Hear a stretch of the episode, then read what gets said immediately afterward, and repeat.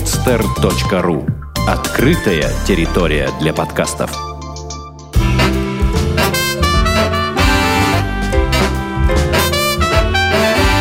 Многоэтажная Америка. Городские истории далекого континента. Привет, дорогие друзья, с вами я, Александр Лукашевич, и мы начинаем следующий выпуск «Многоэтажной Америки». А сегодня у нас в гостях э, по рекомендации э, Ромера из Балтимора будет Тимур Тажиддинов, который проживает в городе Чикаго, штат Иллинойс. А, ну и э, сегодня у нас будет второй по счету подкаст про город ветров и город гангстеров в 20-х годах 20 века.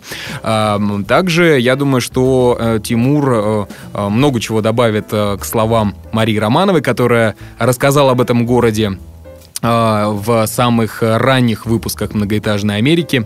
Также я думаю, что этот выпуск будет интересен и тем, кто следит за спецпроектом «Многоэтажной Америки», унесенные в Штаты за Севой и Дашей, которые сейчас находятся в Чикаго э, и гуляют там, э, которые наверняка в ближайшее время поведают нам об этом замечательном городе э, точно так же. Итак, Тимур, привет.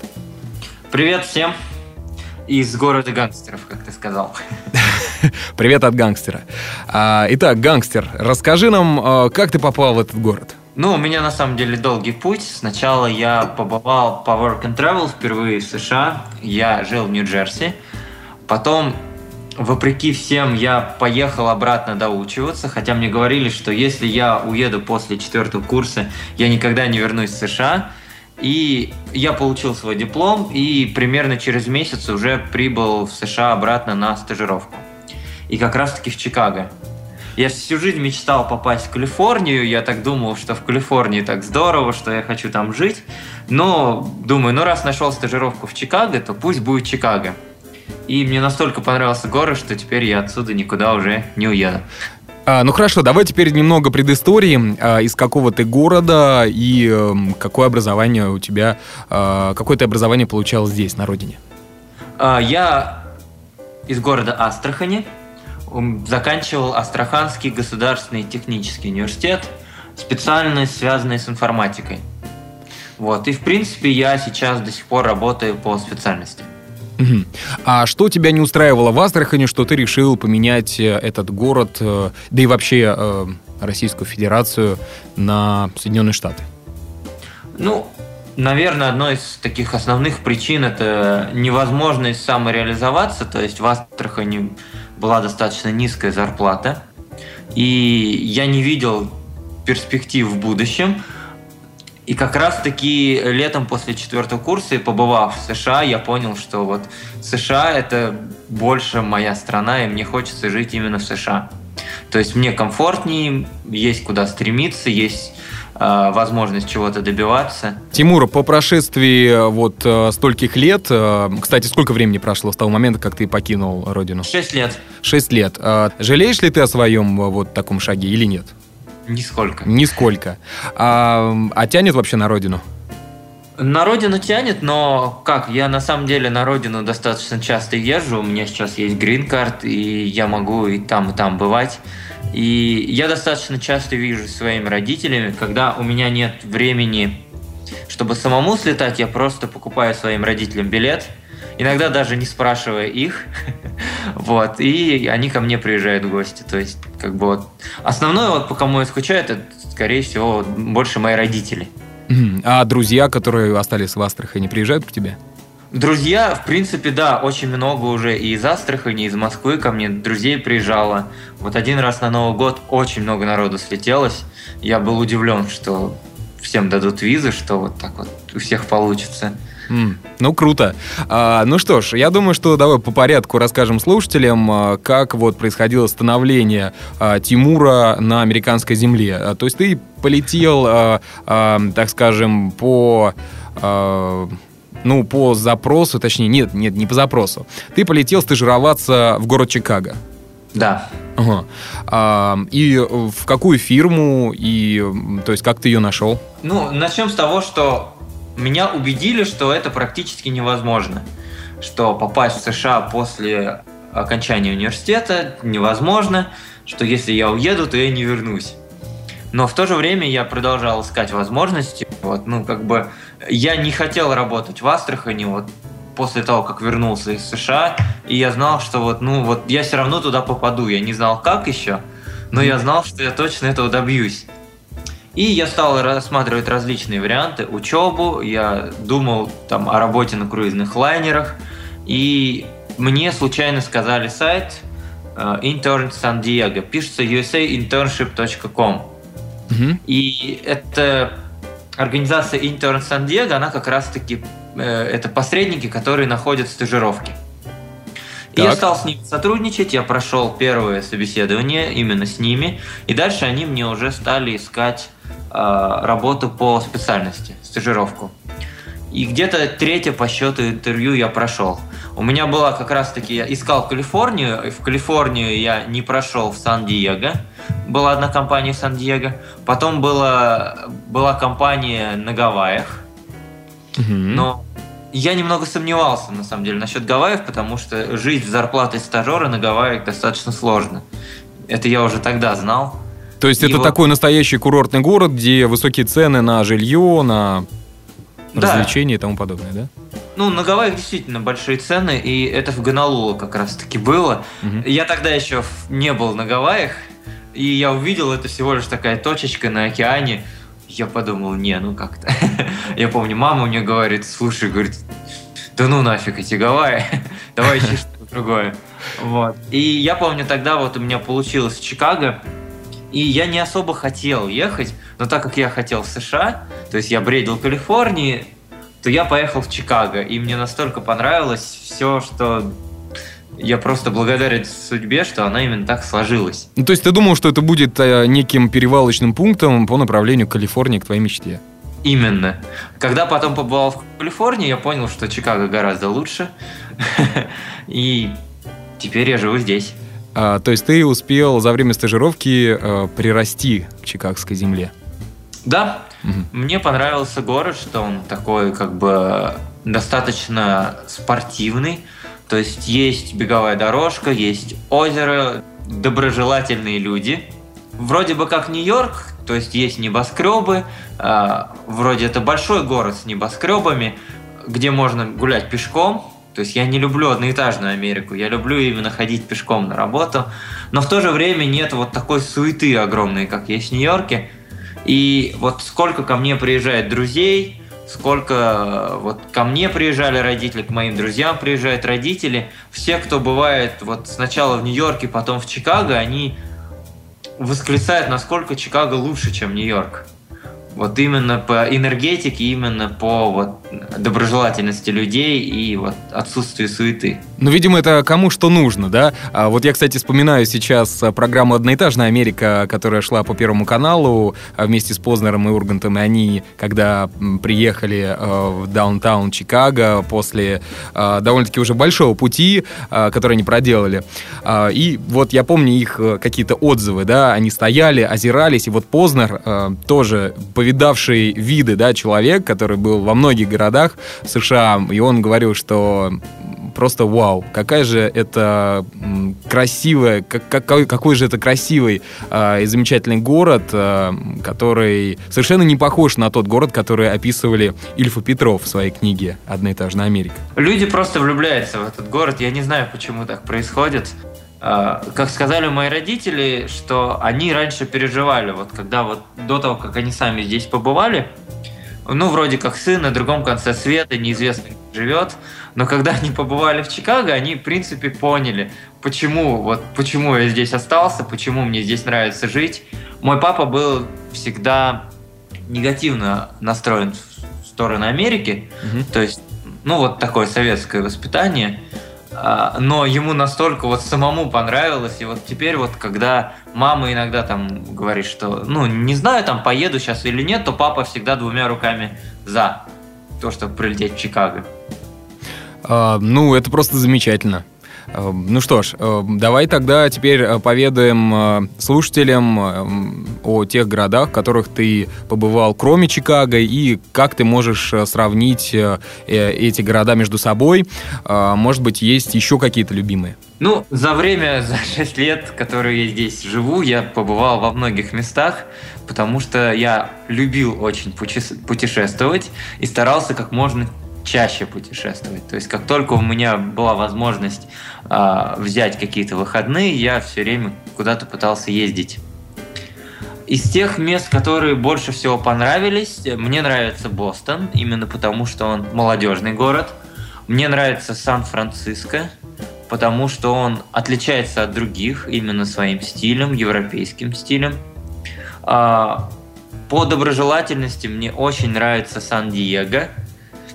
Все говорят, что в Сан-Диего классный климат, но тут я немножко не согласен, потому что вот, ну, мне всегда было прохладно в Сан-Диего, сколько я раз это ездил.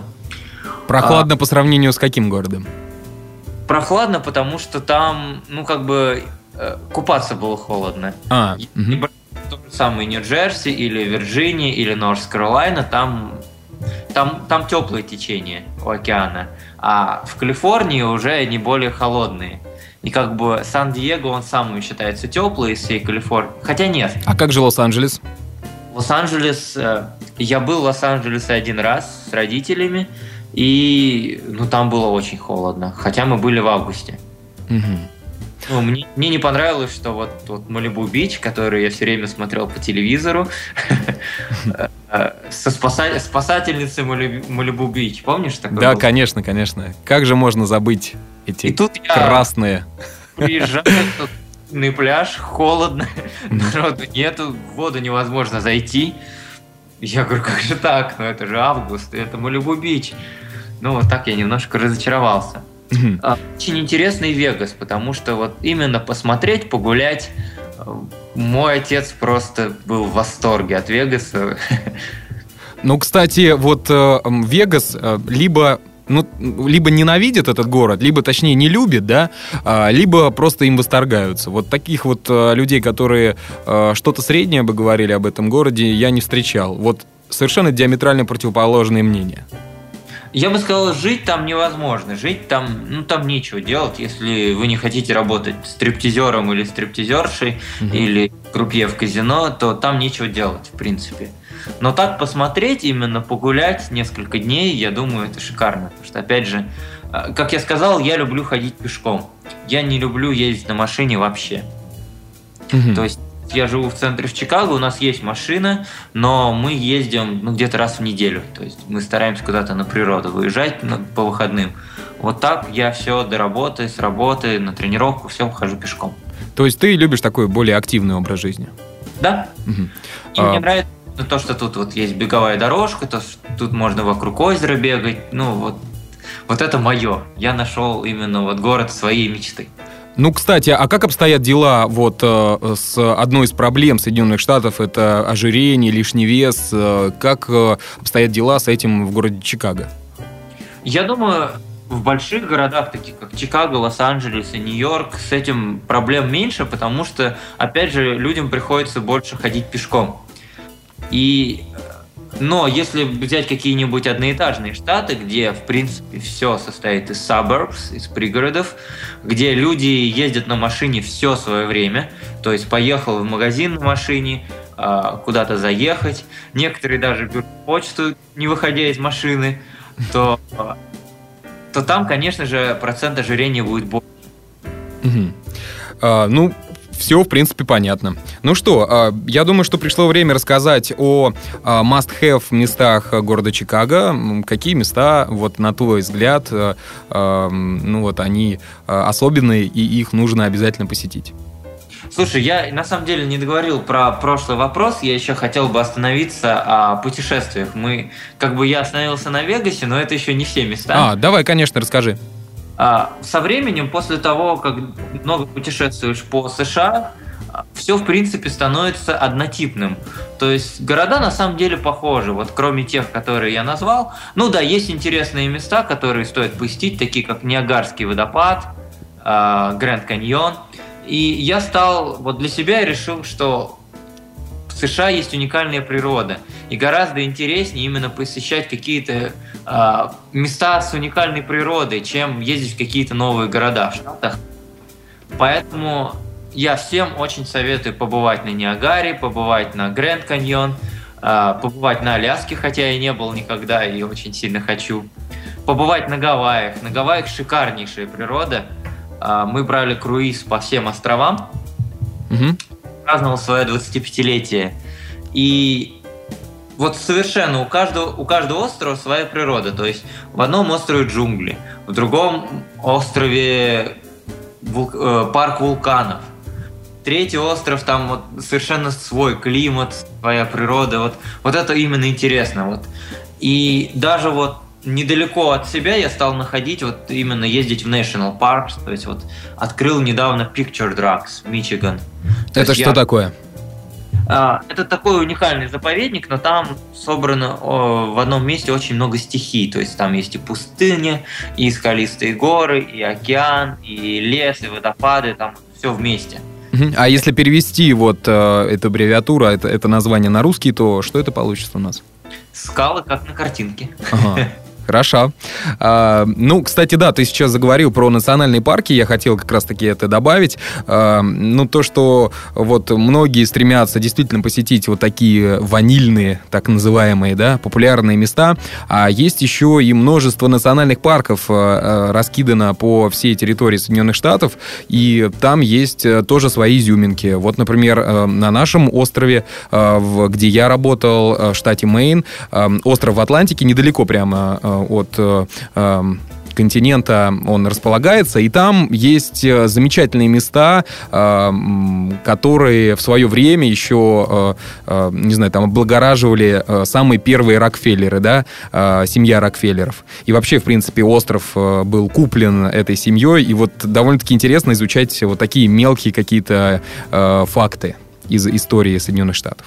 Ну, переходим тогда к must-have местам города Чикаго. Uh, must-have места города Чикаго. Тут имеется в виду именно достопримечательности, рестораны, музеи? Или... Нет, именно вот э, твои места, там, ну, какой-то список мест, да, несколько, э, которые ты вот ты посоветовал бы, ну, обязательно посетить. Э, без них ты не был в Чикаго. А у меня стандартная программа, когда ко мне приезжают друзья из России, угу. то всегда всех вожу по одной программе, и что самое удивительное, когда вот кому-то показываешь эти места, ты вместе с ними немножко вот радость их разделяешь. Когда ты живешь в Чикаго, это уже перестаешь замечать, а когда кто-то тебе в гости приезжает, то все время всех водишь вот по одному маршруту. Я тебя прекрасно понимаю, в Санкт-Петербурге происходит то же самое у меня. Ну-ну. Ну да. Так вот, э, как правило, всех я вожу на Неви Пир. Это такой пирс у нас есть знаменитый. Совершенно красивейшее место. Также есть э, планетариум. Планетариум и аквариум, но чем достопримечательно, у планетариума и аквариума есть потрясающий вид, который открывается панорамный вид на Чикаго. Я стольких чикагцев даже приводил на этот вид, и они вот некоторые там живут 10 лет в Чикаго, они не знают об этом виде, mm-hmm. что мне кажется очень ну, удивительно. Но совершенно шикарные фотографии, вот именно вся панорама Чикаго вот от планетариума и аквариума. Это случайно не Уиллис Тауэр? Нет. Виллис Тауэр это... Да, сейчас вот давай поговорим про Виллис Тауэр. Виллис Тауэр это самое большое здание США. Пока еще. Пока в Нью-Йорке не достроили их небоскреб, Uh, у нас есть Виллис Тауэр, это вот именно самое высокое здание. Uh-huh. Его переименовали uh, раньше оно было Sears Tower, теперь оно называется Willis Tower. И в нем есть такие уникальные балкончики, стеклянные, прозрачные. Когда вы можете выйти на стеклянный балкон и посмотреть вниз с высоты 100 какого-то этажа. Ой-ой-ой, это, наверное, очень страшно. Даже те, кто занимается там скайдайвингом, те, кто э, занимается там банджи-джампинг в свое время, прыгали, они боятся выйти на этот балкон. Логично, очень страшно, что вот под тобой столько этажей вниз. Ты выходил? Я не выходил. Я на самом деле, я даже не был ни разу на этом балконе. Его, ну, где-то год, наверное, назад, может быть, два отстроили. А, мне немножко неинтересно, я в это здание все время хожу на ланч. Поэтому я прямо напротив. Ну, я думаю, мы об этом поговорим, когда ты будешь советовать ресторанчики, кафешки в Чикаго. Да, поэтому как бы мне еще в это же здание ходить на смотровую площадку, ну, не очень интересно. Кстати, есть здание в Чикаго чуть-чуть пониже, я его всем рекомендую, и опять же всех туда вожу. Э, называется оно Джон Хэнкок. В этом Джон Хэнкок есть смотровая площадка тоже, но в то же время есть бесплатный лаунж, куда вы можете пойти всего лишь на этаж ниже и сесть, и за эти же деньги, которые вы заплатили бы за смотровую площадку, вы можете купить себе какой-нибудь коктейль и сидеть и наслаждаться видом. Неплохо. А он внешне, а, случайно, это не такое здание, похожее на какое-то а, сверло, что ли, или такой, такой какой-то очень а, обрубленной формы? Нет? Или это вылистало? Нет, ну это просто такая черная коробка, ага. очень длинная, с двумя рогами. А, вот, да, кстати, вот эти два, два э, рога, видимо, я имел в виду. Сверло это был такой еще проект в Чикаго, но его так и не построили. То есть это планировалось самое высокое здание в мире, но его не разрешило правительство Чикаго строить. Угу. Прямо как в Санкт-Петербурге здание Газпрома.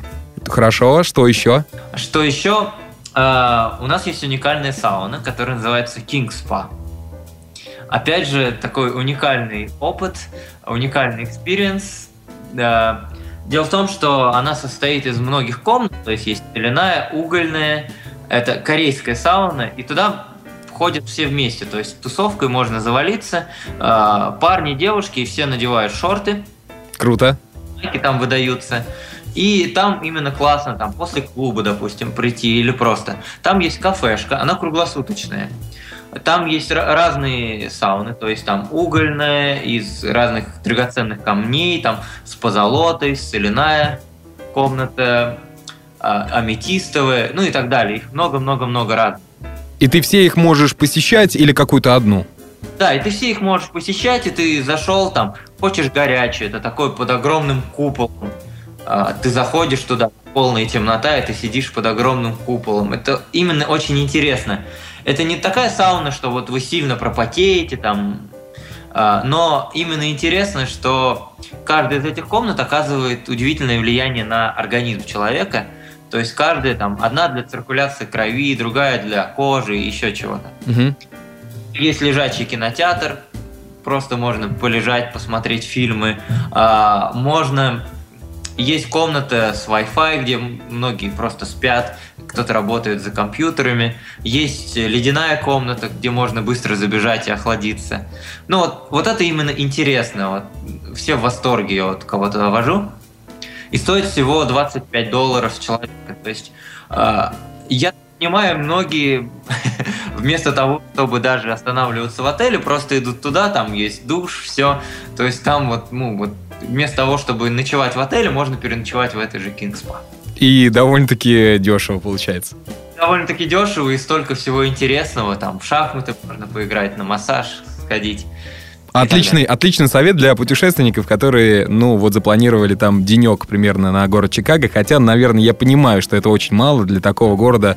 Э, столько всего, столько эпитетов я уже услышал и от тебя, и от Маши Романовой. Э, да, хорошо. Ну, must-have места еще какие-то, может быть? Uh, Six Flags. У нас рядом расположен парк развлечений Six Flags. Наверняка уже кто-то об этом рассказывал. Рассказывали, да. да. Ну, Six Flags я тоже бы советовал съездить, если никогда не, был, не были. Ну, и в Чикаго очень интересно гулять в городе. То есть, э, одно из самых таких достопримечательностей – это Миллениум парк. Интересен, здесь находится сцена с уникальнейшей акустикой в мире. А, и вот просто такое сооружение э, называется бин, зеркальная капля, которая привлекает туристов как мух. И mm-hmm. все им mm-hmm. И смотрят на этот бин. Кто-то рассказывал уже об этом, нет? Да, конечно, когда мы говорили про Чикаго, мы затрагивали эту тему, и э, я сразу же приводил аналогию. Можно залезть в YouTube, вбить Kanye West. Э, не помню точно название клипа, но вот он поет как раз-таки рядом вот с, с этим памятником. Здорово. Mm-hmm. А, ну да, это такое очень интересное сооружение. А, многие фоткаются с ним рядом там. Ну, довольно-таки красиво, действительно. А, ну, э, я думаю, что стоит рассказать все-таки слушателям, напомнить, что это такое. Это, это ну, на что похоже? Помоги, Тимур. На каплю, наверное. Ну, или боб. Или боб, или капля, или, ну, вот что-то такая вот... Такая продолговатая такая штуковина. Как облачко такое, но оно все зеркальное. Угу. Угу. А, ну что, про Must поговорили. Я думаю, что стоит уже переходить к тебе, Тимур. Расскажи, чем ты занимаешься в Чикаго? Я сейчас занимаюсь IT-консалтингом. Что это такое для непосвященных? Ну, вместо того, чтобы работать на какой-то пост, постоянной работе, вот э, я сейчас расскажу вообще, в чем принцип консалтинга. Угу. Того, чтобы работать full time, то есть когда вы просто ходите на работу к 9 утра, получаете зарплату в месяц, несколько, э, там, 10, допустим, выходных в году, страховку, вы можете работать контрактором.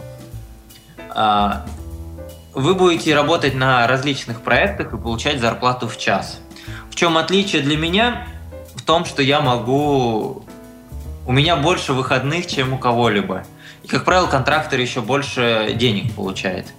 То есть, к примеру, э, нужно быстро сделать какой-то проект, нужны специалисты, грамотные, качественные, и нужно, чтобы проект длился всего 4 месяца. И крупным компаниям невыгодно нанимать рабо- постоянных работников, если проект будет всего 4 месяца. Но можно нанять контракторов. Угу.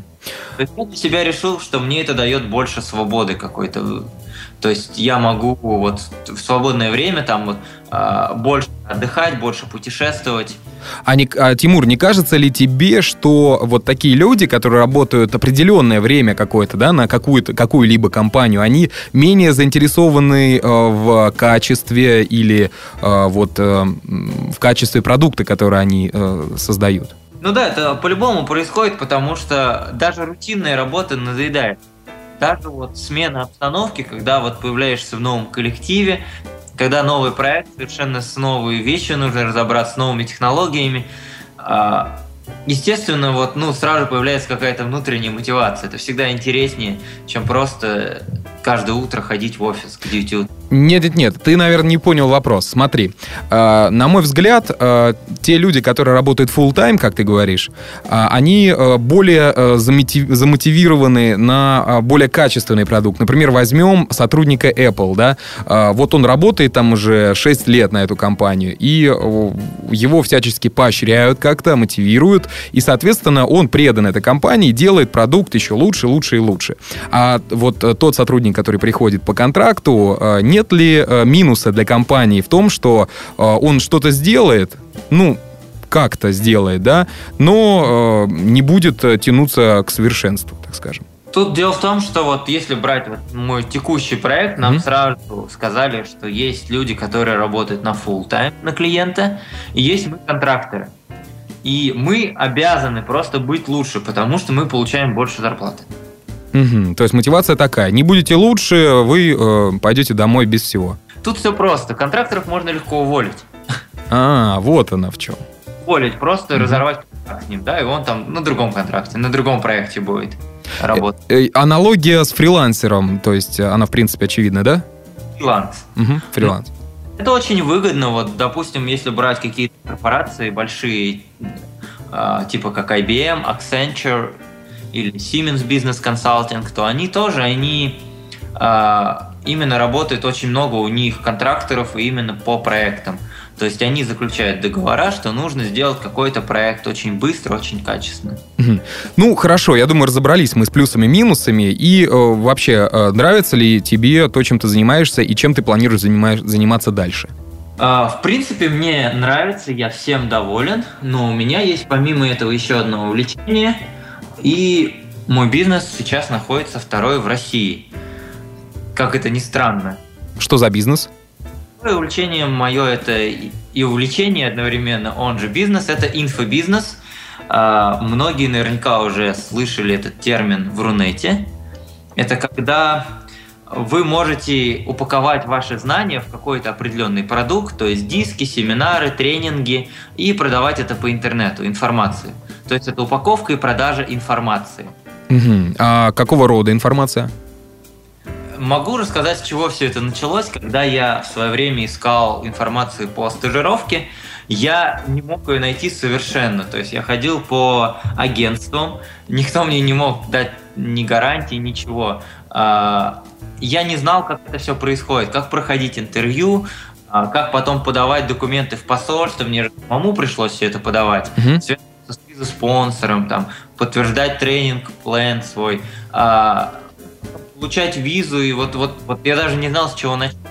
Я собирал эту всю информацию по крупицам, и тогда, когда мне удалось преодолеть весь этот путь, я еще делал заготовки для своих друзей, которые тоже потом хотели по этому же пути приехать в США.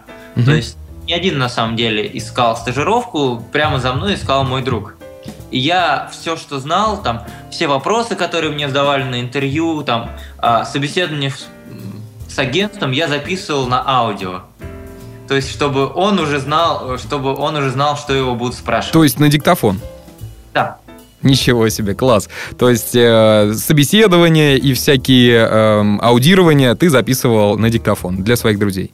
И вот тогда я подумал, что что было бы вот э, создать какой-то курс для людей, которые будут после меня все это дело проходить, и вот просто, что человек сможет купить вот этот курс у него будет вся информация, вот, необходимая для того, чтобы стажировка. То есть там 21 имейл переписки мой с этим агентством.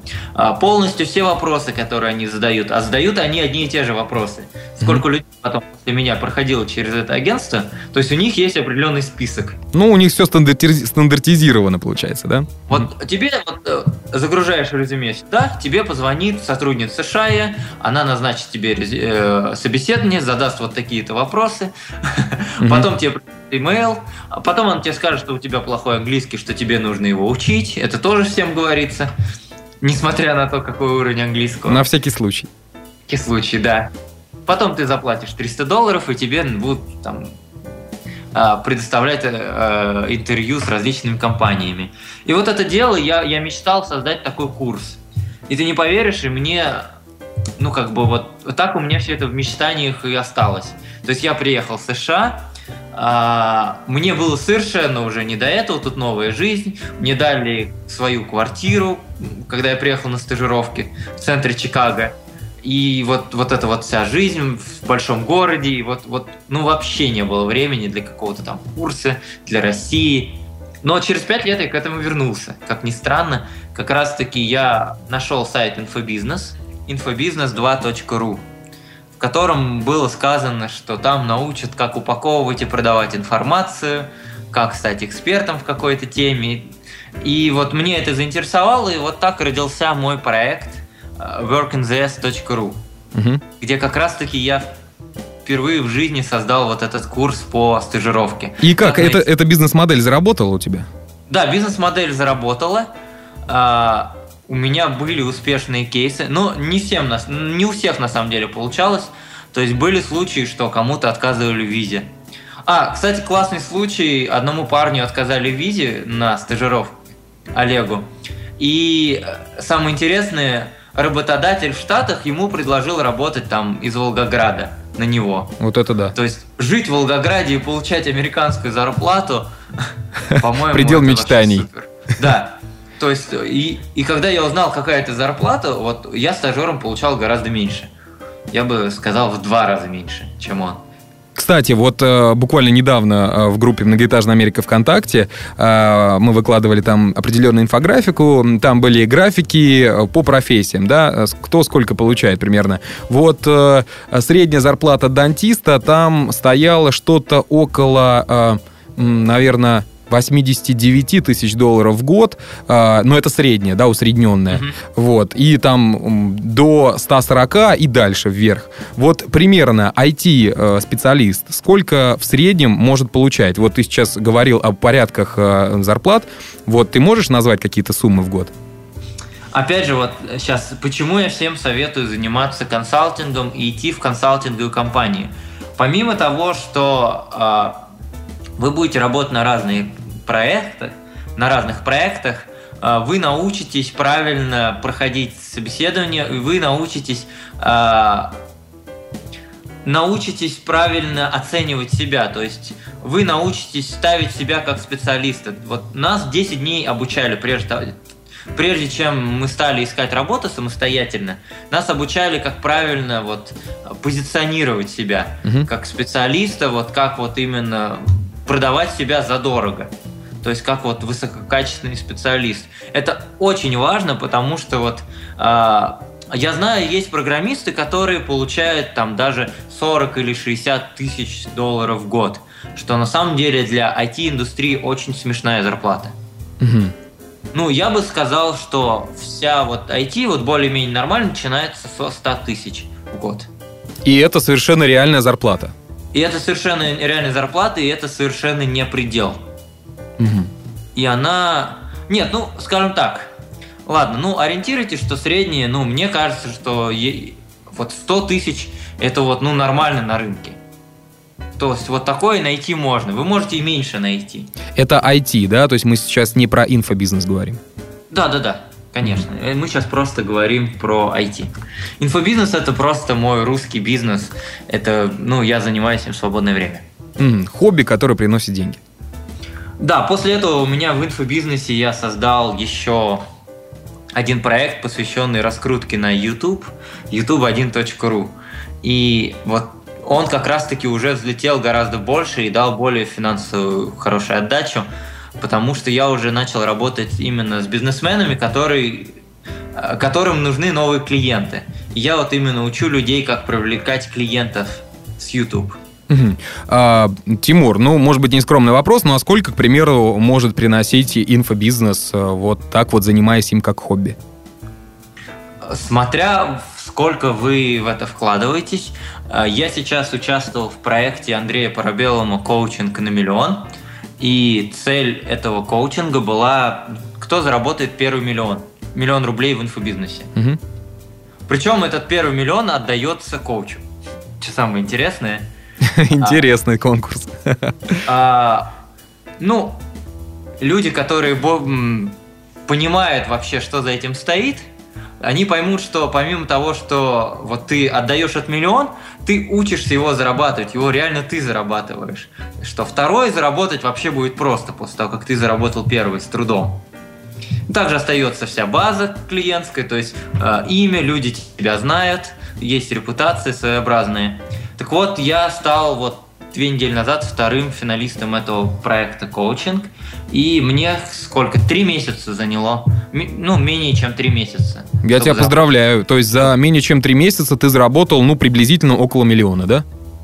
Ну, не приблизительно, я заработал больше миллиона. А, да. больше, больше миллиона рублей. То есть у нас была планка финала миллион. Ну, я сейчас продолжаю в этой сфере работать. То есть понятно, что у людей все равно э, твоя репутация в глазах есть. Угу. Люди все равно будут дальше покупать твои продукты. То есть вот Итак, э, Тимур, завершающие рубрики. Э, постарайся э, сейчас, ну не знаю, как тебе будет удобнее, закрыть глаза и представить вот три картинки, которые у тебя всплывают в голове, когда ты думаешь о США. А, первая картинка — это океан. Тихий или Атлантический? А я не знаю. Я не силен в географии. А, тот, который в Нью-Джерси. Теплый. Как раз-таки было мое первое впечатление о США. Или в Нью-Джерси холодный океан? В Нью-Джерси теплый. Холодный как раз-таки со стороны Калифорнии. Хорошо. Вторая картинка? Вторая картинка это Нью-Йорк. Примерно вот в тот же период. И третья картинка – это мой самый первый вид моей самой первой квартиры, которая была в Чикаго, которая была на 47 этаже. Вот панорамный вид. И я просто вот... Ну, я тогда замер просто, когда увидел этот вид. И я подумал, что это, наверное, вот великое вселенское счастье, что вот ты можешь жить вот с таким видом, что это все просто.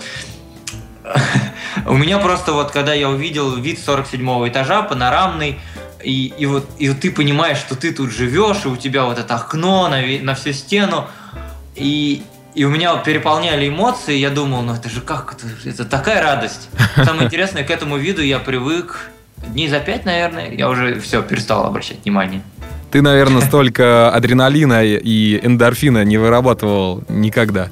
в своей жизни. Но было очень приятно, что потом друзья все время ходили, восхищались. Там, все, кто приходили тогда вот в ту мою квартиру, они говорят, «А, вот это вид, вот это там. Я помню, один из моих друзей привел свою девушку показать мой вид. Он такой, смотри. Просто, знаешь, стук в дверь, так открываю, они такие сразу к виду идут. Ну, произвел впечатление на девушку. понял так. Да-да-да, то есть он водил производить впечатление в мою квартиру. Неплохо, недолго, наверное, встречались. Да не, не знаю. Не, они, они, кстати, поженились. А, ну, Так ладно. что Тогда- они, они уехали вдвоем в Казахстан, и они там поженились. Ну, значит, это твой вклад в их, в их семейное я будущее. думаю, что мой вид сыграл большую пользу. Запомнилось такое, что...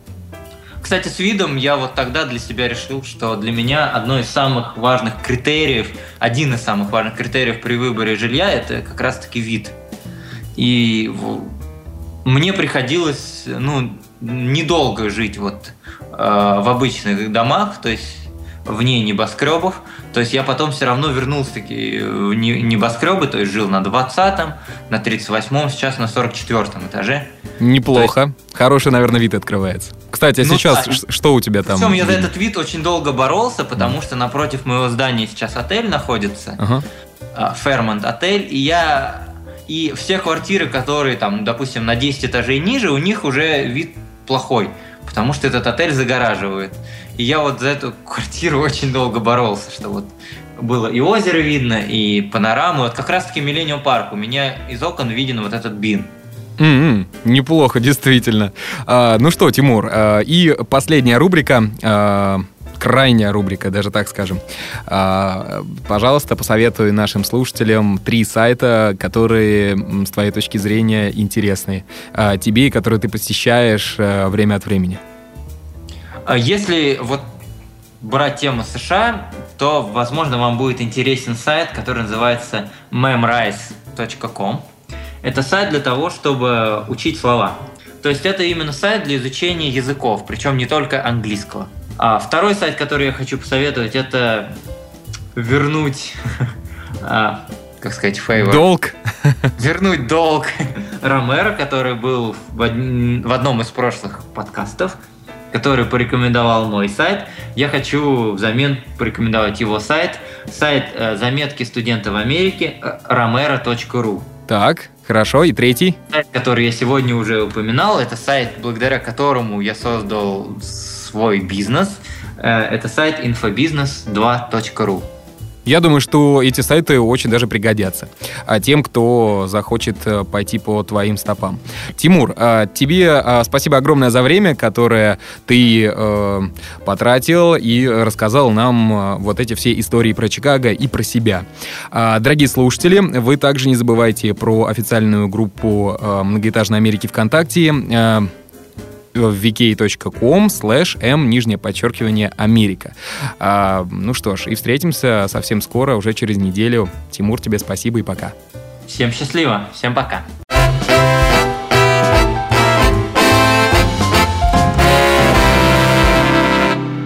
Сделано на podster.ru Скачать другие выпуски подкаста вы можете на podster.ru